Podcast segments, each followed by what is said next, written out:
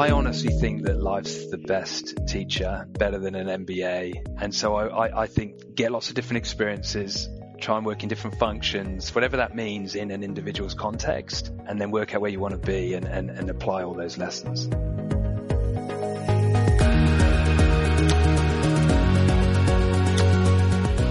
Hello and welcome to another episode of the Ben Morton Leadership Podcast. It's the weekly show that brings you inspiring interviews with senior leaders and genuine subject matter experts, all designed to help you be the very best leader you can possibly be. It's my gift to you and it's completely free. In today's episode, which is an absolute cracker, we are talking about building great teams, culture, overcoming adversity, and what it's like to row the North Atlantic Ocean with Peter Fletcher. Pete is an incredibly humble and inspirational man. So I know you're absolutely going to love this episode. Specifically, though, in this episode, you will learn the leadership lessons drawn from Peter's North Atlantic row and their practical application for your team or organisation. You will learn strategies for developing a collective mindset and culture within your organization and really fostering a sense of unity amongst your people. We're exploring the secrets to building an extraordinary level of teamwork, including the teamship focus that enhances collaboration. We're looking at the importance of celebrating success and effective ways to do it within your team and organisation, which really came from the final two hours of Pete's North Atlantic row when he knew they were going to succeed, but he had a couple of hours on the deck of the boat by himself to savour and take it all in.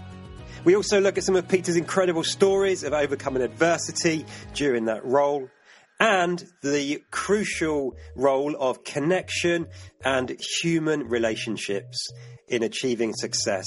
And this is illustrated through some personal stories of mine and Pete's about where certainly I got this wrong. Plus, lots, lots more. That is enough of an introduction, though, from me. So let's dive right in to this week's episode and my interview with Pete Fletcher.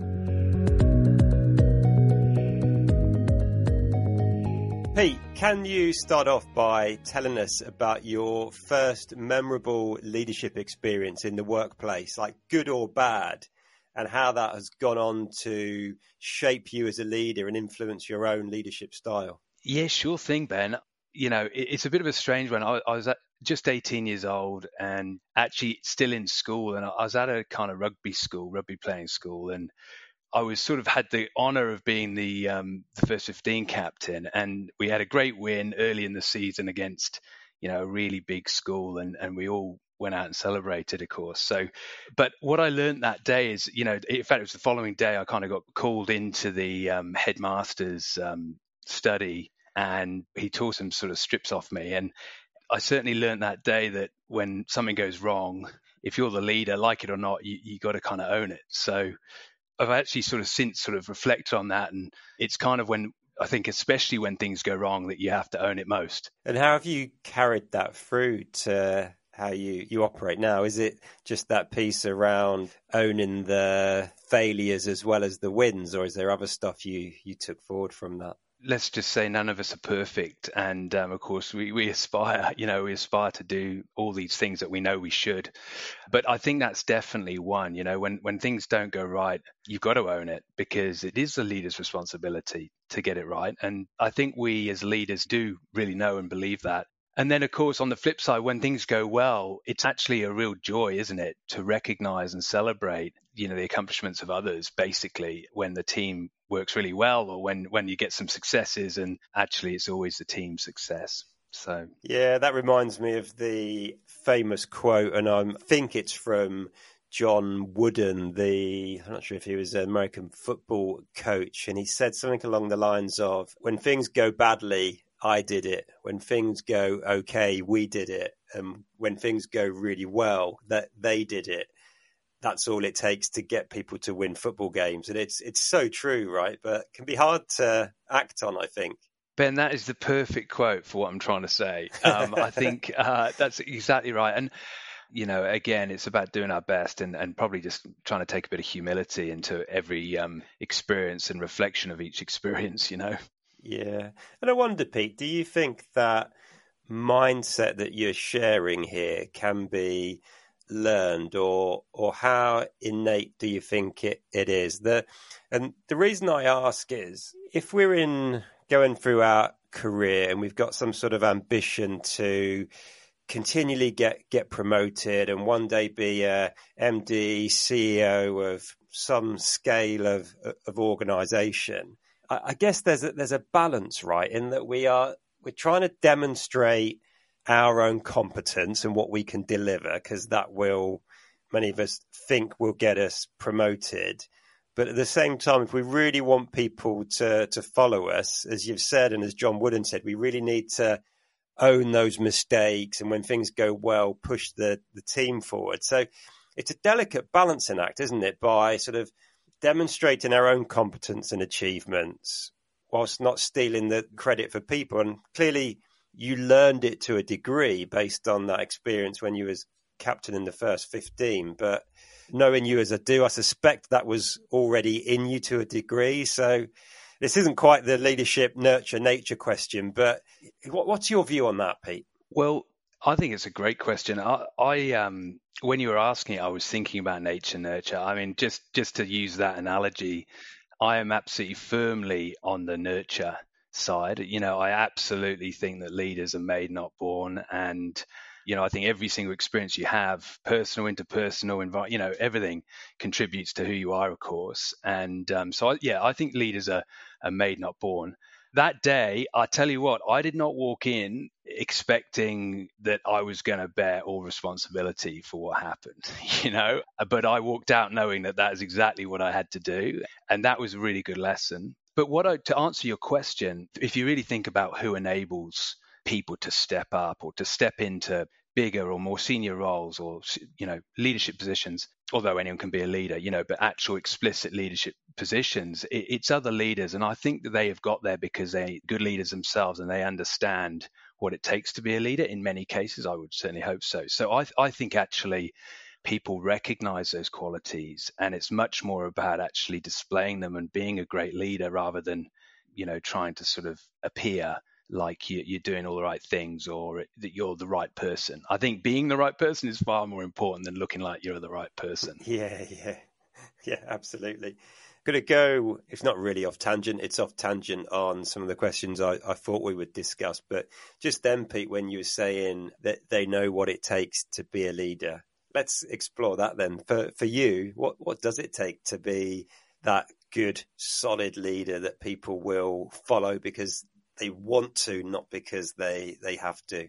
Reflecting on leadership qualities is a really important thing, actually, and with that kind of which leaders we admire and all that sort of stuff. And as you say, this is you know off the top of my head, really. But some of those qualities, for me, when I think about leadership, and of course, there's lots of definitions, there's lots of different images you can conjure up, but for me it's almost taking like a diverse group to a sort of shared vision to a you know a shared future and so you know vision i think is really important i think conviction is is crucial. And what I mean by that is, you know, a, a conviction in uh, where we're going to get to, and, and, to some degree the path we're going to take. Although I think the how is less less leadership than the end destination. I think then a willingness to empower people, well, have that balance between sort of uh, do what you know if you're going to ask others to do, you've got to be willing to do it yourself, but also empowering people as well. Yeah, love love that. Pete, on a slightly different tangent, I'm, I'm really interested to, to explore this with you. So, you were, I don't know if you still are, the first Australian to row the North Atlantic, right? Which puts you in a pretty small and unique club, I'd, I'd imagine. Before I get into some questions around leadership and teamwork re- related to that, like, what on earth made you want to want to do that? Was it a was it always something you aspired to do? Was it you read or saw something that inspired you to do it? Like first of all, like where did the idea come from? No, it was definitely not something I always aspired to do. Um, I, I, think it was, in some regards, quite opportunistic. I, I, think that the desire came from, well, in fact, there's probably two things I could point to. One, I have for a long time had a desire to sort of, you know, take risks for risk's sake, but to live a sort of life that with no regrets, as it were. And part of that came from I was lucky to survive a car accident when I was in my early 20s, and uh, that did change my outlook on life a little bit. That sort of sense of li- liberty and such. But but actually, I think a lot of the sort of you know the foundation came actually from the World Challenge uh, ethos, the organisation that I'm fortunate to run.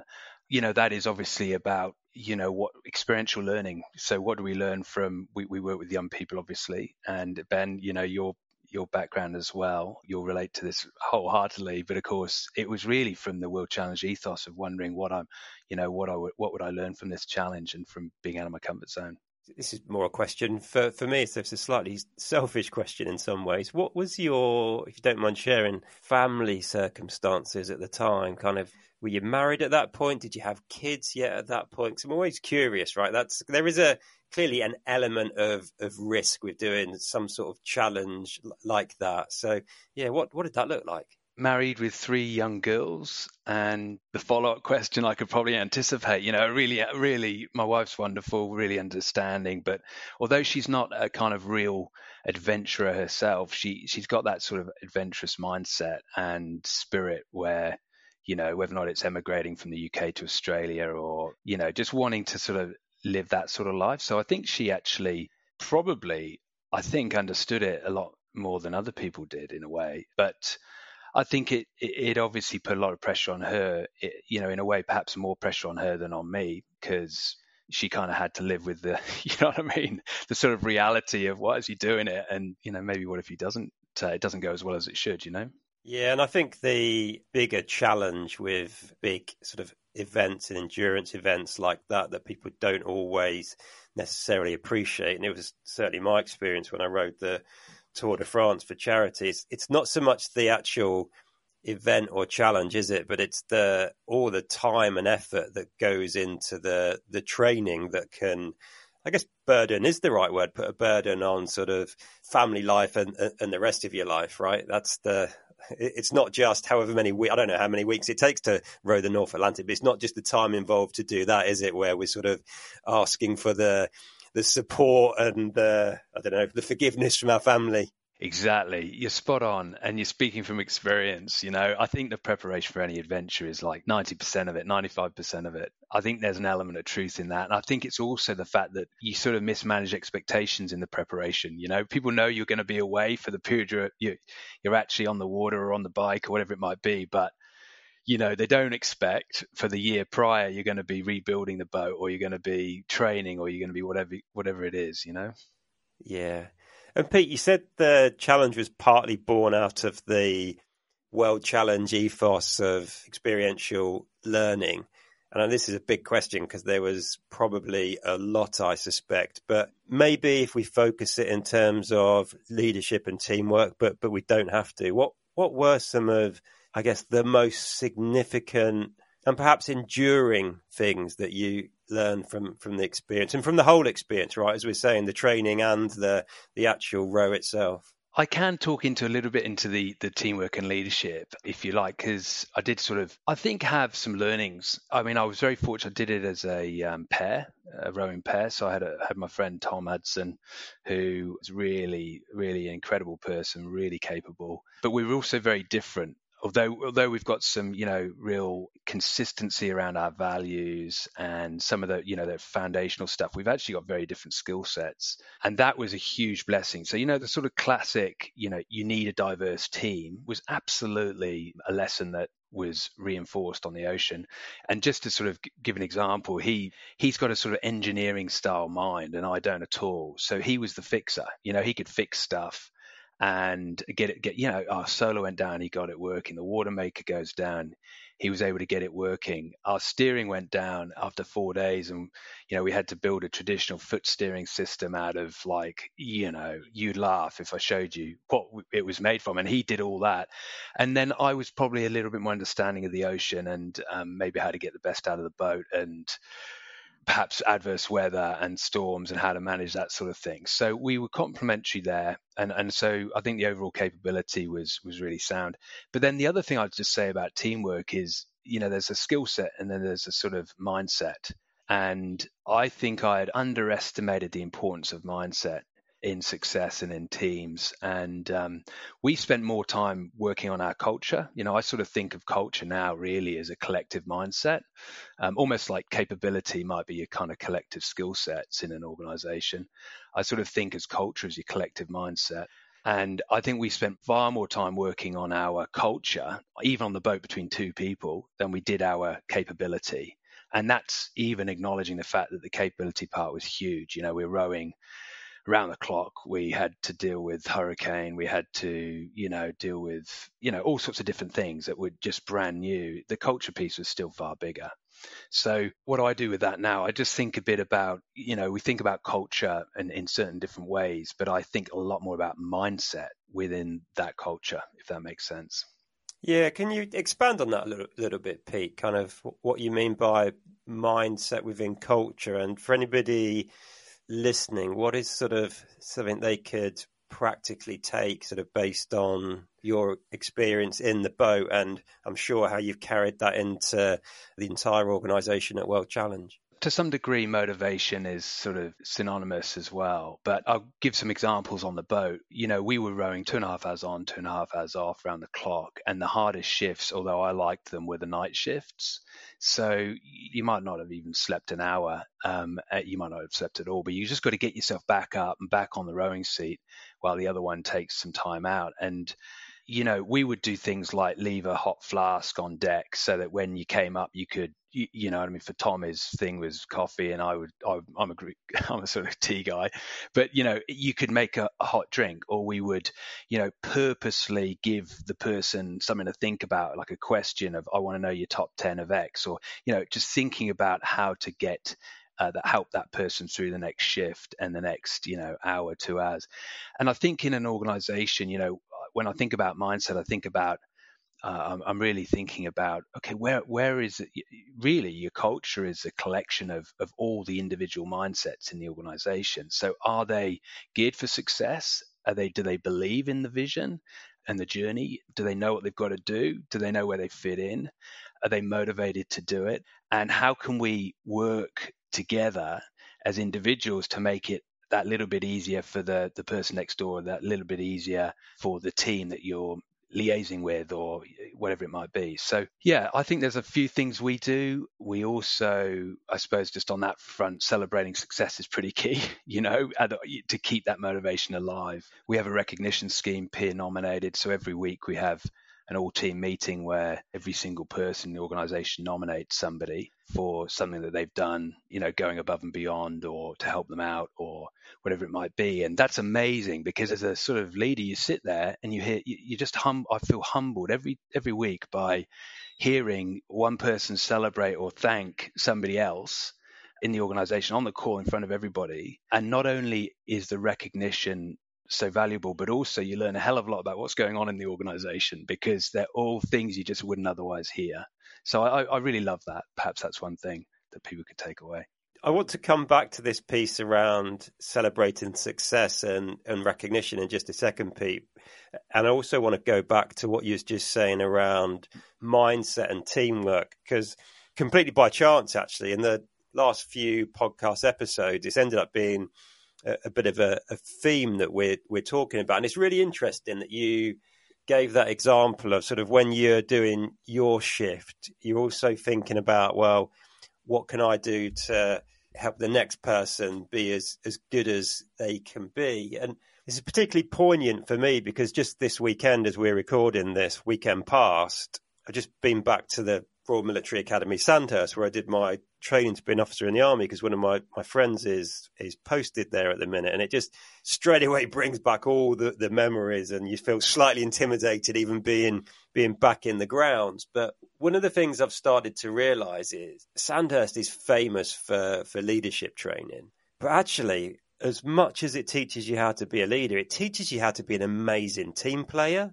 And it's almost more inadvertent and sort of under the radar that they teach you that. But essentially very quickly you start to realize that sort of your individual success, i.e., passing the course, is reliant on the other 29 men or women who are in in your platoon because you're all going to be taking it in turns at some stage to be in a in a leadership position. So you can either be a good team player and try and make their job easier and make them look look good, or to excuse my language, you can be a bit of a bit of a dick. But if you're the latter, then when it's your turn, they're not going to be particularly inclined to, to help you. So you do get into this mindset of doing everything you possibly can to support the people around you and make them the best they can be.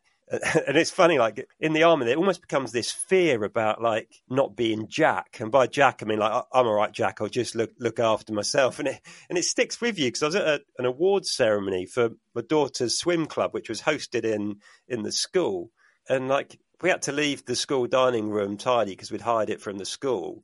And I looked around at the end, there was like one woman who grabbed the broom and started sweeping, and immediately I, I just did the same. Now, it's not, not a criticism or judgment. Like 98% of the other parents just got up and left, and there's two or three of us kind of sweep, sweeping, tidying up. It, it just gets ingrained in you. But yeah, I sometimes wonder if there's more we can do in the business world to sort of teach teamwork and, and teamship because you don't quite have the same experiences that really lead you to to focus on it in the in the corporate world. So I'm not sure there's particularly a question in there, Pete, but like what comes up for you as we're as we're exploring this concept? I love hearing that story about Sandhurst and I think although I never had the fortune of going to Sandhurst or being in the army at all, I'm sort of envious actually of, of you saying that because I can sort of feel it.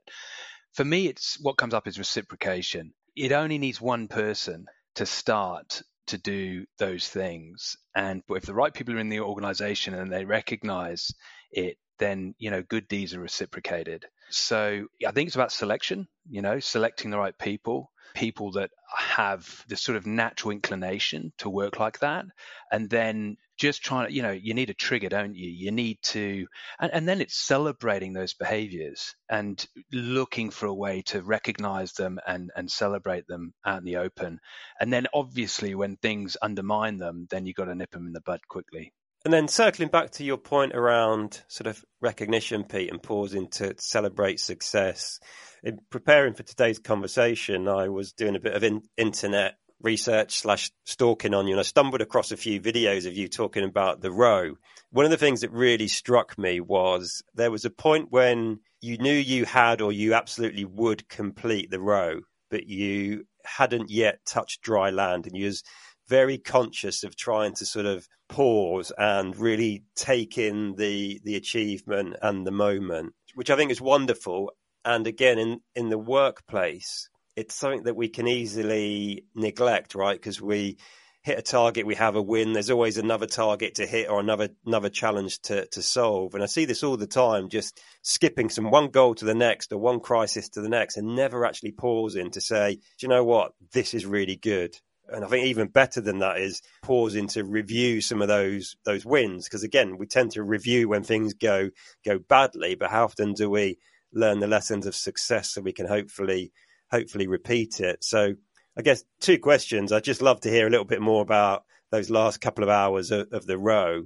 And then again, for people listening, sort of what are some things that you think they can practically take and use in their organizations to, I guess it's about building the culture, building that collective mindset, right? Yeah, thanks for asking that, Ben. It's such a vivid memory for me. I suppose just to sort of convey, try and convey it a little bit, you know, it, it, the row was not easy. We 98 days on the ocean. Is that the world's biggest understatement? The row was not easy. that says a lot about your character, Pete. well, to be honest, Ben, we we made it difficult. you know, it could have been a lot easier, but we we stuffed up enough things that we made it difficult. We rebuilt an old timber rowing boat. We decided we'd make our own food on a ketogenic diet, so high fat food that's hard to dehydrate. Oh, we didn't literally make it, but we had someone make it because we rebuilt the boat, we, we, you know, ourselves with a boat builder, we had massive gear failure. We lost 40% of our food spoiled. So we were rationed for seven weeks. The, the water maker kit was almost packing up. So there's too much salt in the water we were drinking. You know, there was all sorts of things that made it incredibly difficult. And um, so we kind of got over the line of five degrees west. And then the following day, I saw land. Actually, we'd had a food drop as we crossed the line or after we crossed the line from the Navy, right? Which was, um, they were actually out on exercise. So it wasn't like they came out to give us a food drop, but it was, ah, oh, gee, wow, we were so grateful. They must have been the first people you'd seen, right? They they were, yeah, they were, and uh, they in a in a rib, you know, four of them, and we kind of got including the chef, and and you know they were kind of. I don't know. I suppose you you know you get dropped out on a rib. They're probably not out on a rib every day, many miles from land. And we were there just t- sort of taking the food over the rail, just so grateful. But but the point is, Tom, Tom there, there was about four days worth of food, and Tom Pollard. Well, I, I, had some too, but Tom had the lion's share in about 19 hours gone. So he he was he was pretty sick because he had he'd taken a real bullet for the team in a way because he had drunk more of the the water that was too salty. We had a certain amount of ballast water that we could sort of mix and all the rest of it. And he he was more physically resilient than I was at that stage. So I was drinking more of that ballast water and he was drinking more of the salt water. He he then ate so much of the food and he was almost in a really bad state. So we we I wasn't sure when we got to land. You know, I I, I wasn't sure exactly what medical care he might need, but he was what it meant, the reason I'm telling is because I was on deck on my own and um, for the, that penultimate day, and we had an amazing following wind. So I was rowing, effortless rowing after what we'd done, and full belly, just trying to get us in as quick as we could, and beautiful sunshine, right? So it was really a rare, rare, rare conditions. But we'd crossed the line, and there was that sort of sense of achievement, and then. Basically, I saw land that afternoon, and it was just you know, I kind of got goosebumps actually thinking about it, but it was just unbelievable. So, so have I listening to you. it was amazing, right? Because we knew we'd made it, and you know, I knew my wife and kids were there in Cornwall. And the reason I sort of share that story like that is because it was very special, and it was the time, kind of time, was a brief moment where I was able to sort of say for a few hours, "Yeah, wow, you know, you should enjoy this moment," and and I, and I, I really tried to do that but the point is, I suppose, you know, you, to your question, how do you t- how do you take that into life? I, and I think you you actually mentioned, you know, going from crisis to crisis or or from goal to goal, and I think it can be either or in a way. What I have done at certain times and what I try to do is you know that was land I saw that day, right? And it's the very land that is underneath my chair right now, and and that uh, you know that we walk on every day and and, and step out of bed into, right, onto. And so I actually, it sounds really a bit, perhaps a bit abstract, but I, I, sometimes literally just look at the ground and, and, and remember that moment of seeing land. And I can literally, when I do it, feel my heart rate slow and the emo- some of the emotions kind of come back and maybe I even smile, you know, and, and, and I think what it does, it sort of takes me back to that, back to that place out of the crisis or out of the striving for the next goal to just do you know what I mean? You know, just just really appreciate gratitude for not just not just the land on that day, but everything in, in life and everything that that land represents, I suppose.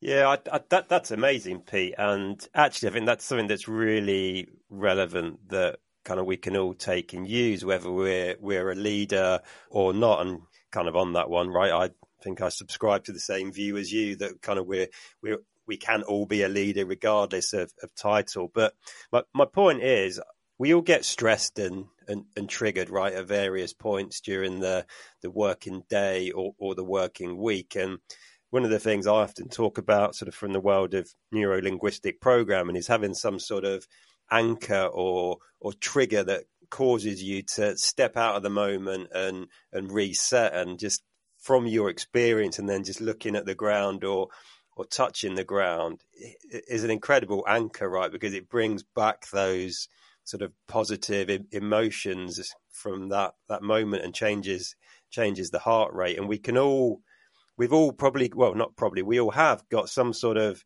really powerful vivid experience when we was at our happiest calmest that we can try and take ourselves back to in those moments just to to reset when we need to. So that's that's super powerful. Yeah well said. I think that's exactly what it's like.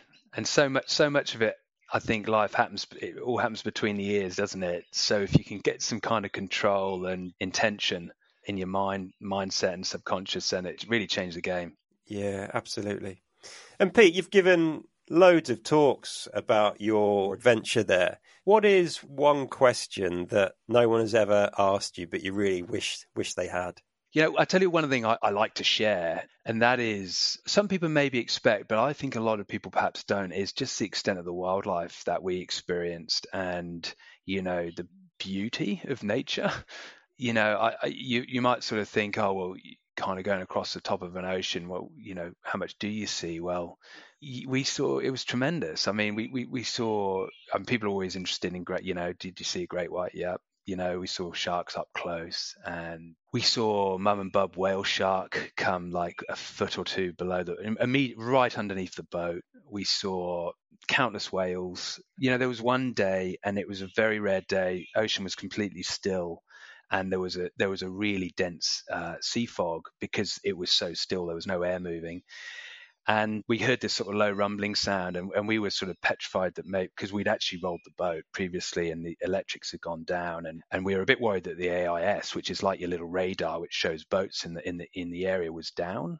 And so we were worried that the that the low rumbling noise that we could hear in the fog was was perhaps a, a tanker or something anyway, the, the fog sort of started to clear after, you know, 10, 15, 20 minutes. And we start to see dolphins. And eventually, all you could see, it, it was phenomenal, was just countless dolphins across the horizon, literally on the horizon, almost going, you know, feeding in unison from sort of right to left across the horizon. And that was the sound. It, it was honestly a spectacle that I would never have imagined or I've never seen on TV or, you know, we swam with dolphins that day, celebrating a thousand nautical miles from land uh, from New York. And yeah, you, we didn't swim very much. I mean, it was sort of fairly there's too much water moving around most of the time. But yeah so so the nature probably ben with you know what i mean? It was just yeah. it was pretty breathtaking. And isn't it strange that as you're talking about nature i can hear the birds in the back of your garden Well, that's cool. Uh, I like that. I actually closed the window, Ben, because I didn't want to, you know what I mean, sound like I was in a blooming bird aviary or anything like that. But there we are. No, it's, beautiful. it's beautiful. good, good, good, good.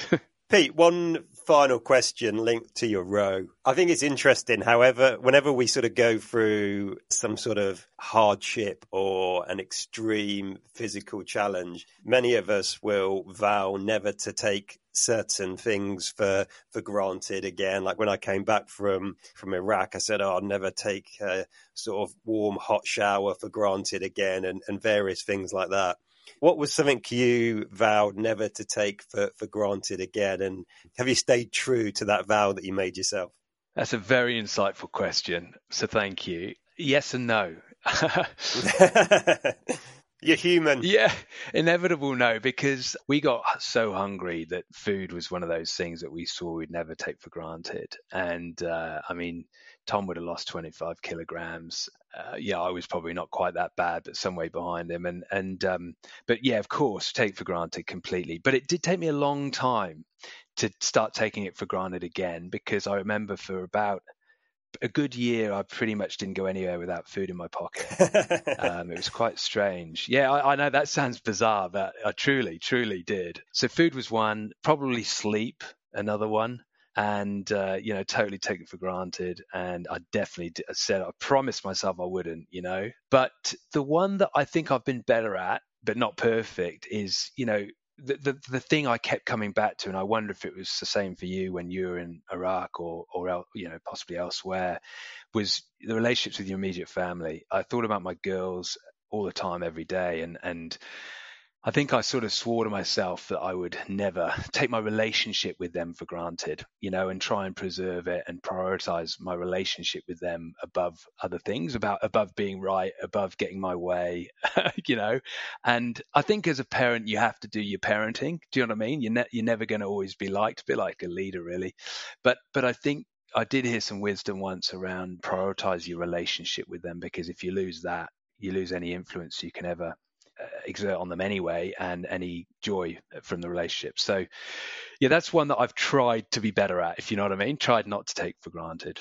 Yeah, I I think you're spot on there, Pete. Like the last 18 months for me personally, and I've spoken about this a bit on various podcast episodes, been through some sort of real challenges and had some sort of low low moments, sort of experienced quite a lot of um, loss and grief, and I partly through as well, put in so much into kind of my business and trying to be a great dad. And it happened slowly. I gradually started to lose connection with lots of kind of friends and stopped investing time in some of the, the, the other relationships. And, and it's strange. I don't know if this is a, a human thing, more of a, a male thing, but the more time that passed where I wasn't connected to some really good friends, it started to seem harder for me to then pick up the phone and and, and talk to them again. And I say, luckily, I, I caught it just in time. In in some ways, losing my best friend to suicide was a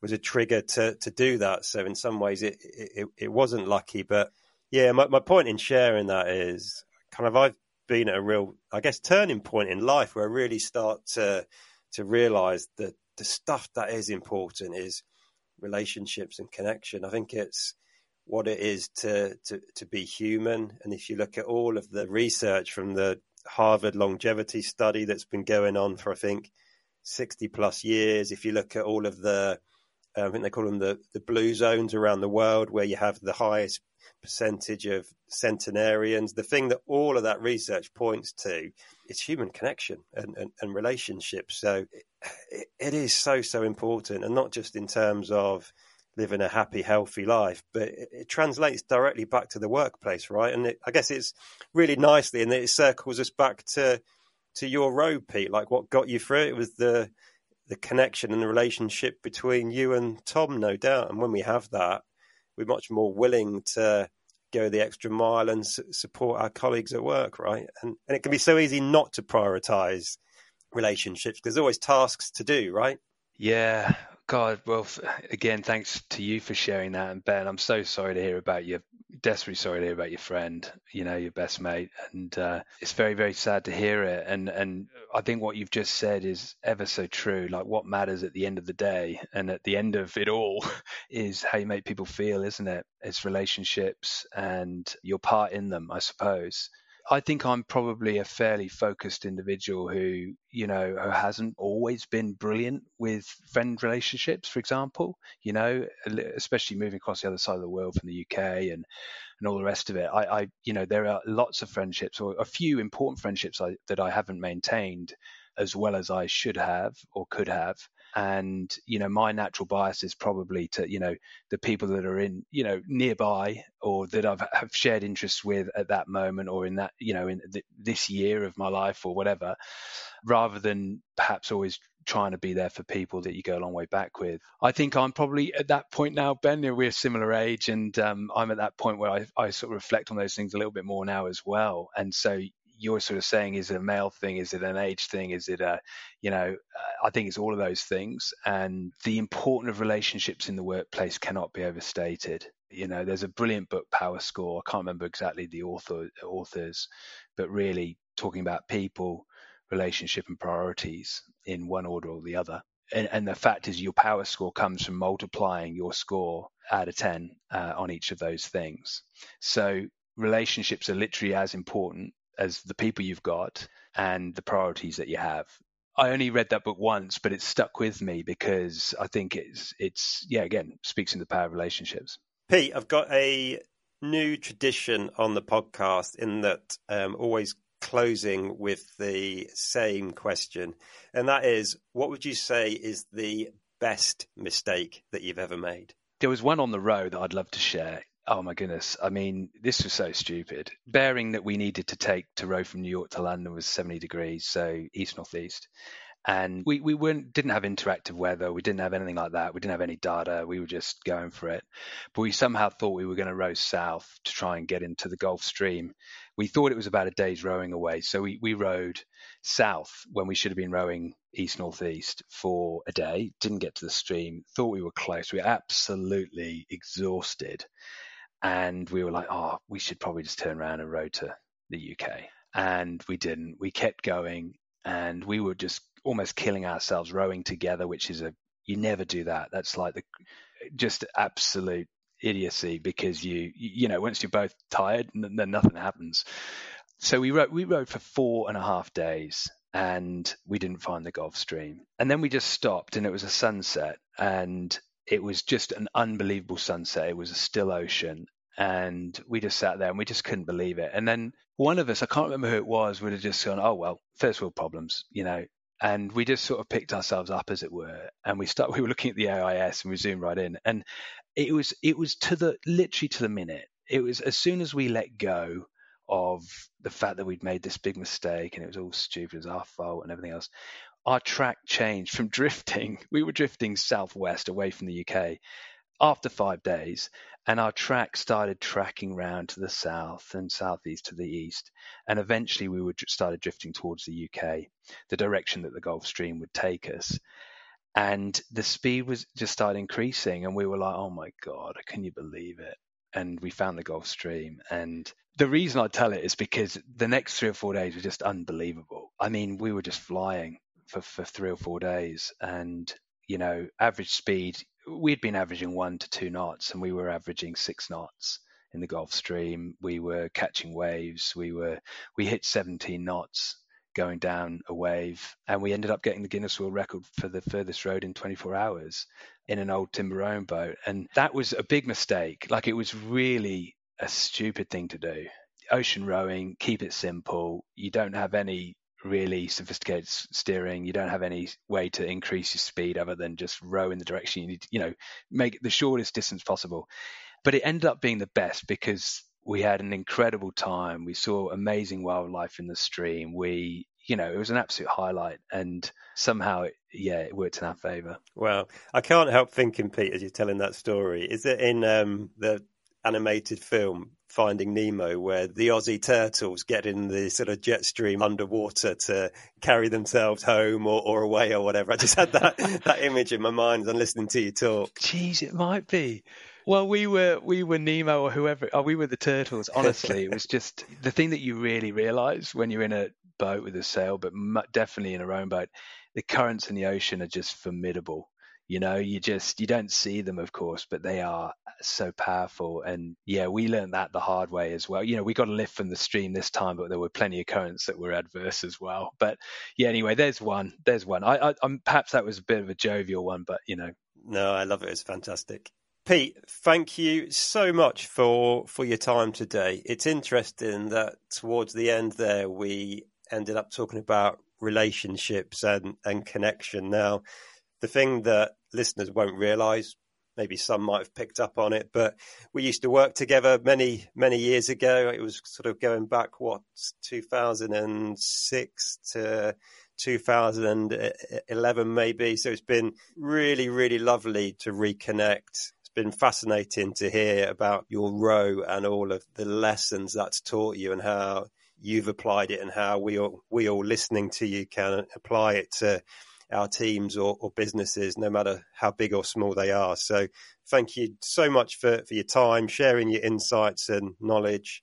Congratulations again on the row and the, the Guinness World Record. And it's been really lovely talking to you again, Pete. Thanks so much, Ben. I, I, it really has been like, well, it has been talking to an old friend. We, we you know, it, it, has felt like we, we were almost doing this over a pint uh, or a cup of tea. And I, yeah, it's been a real joy. So thanks so much for having me, Ben. Really appreciate it. Thank you once again for joining Peter and me for this episode of the Ben Morton Leadership Podcast.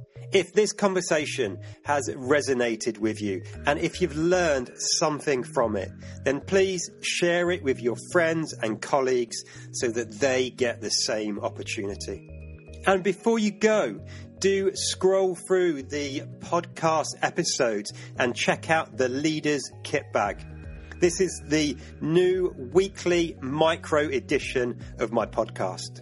Each episode is just five or six minutes long and focuses on one very practical leadership tip or tactic to help you be the best leader you can possibly be.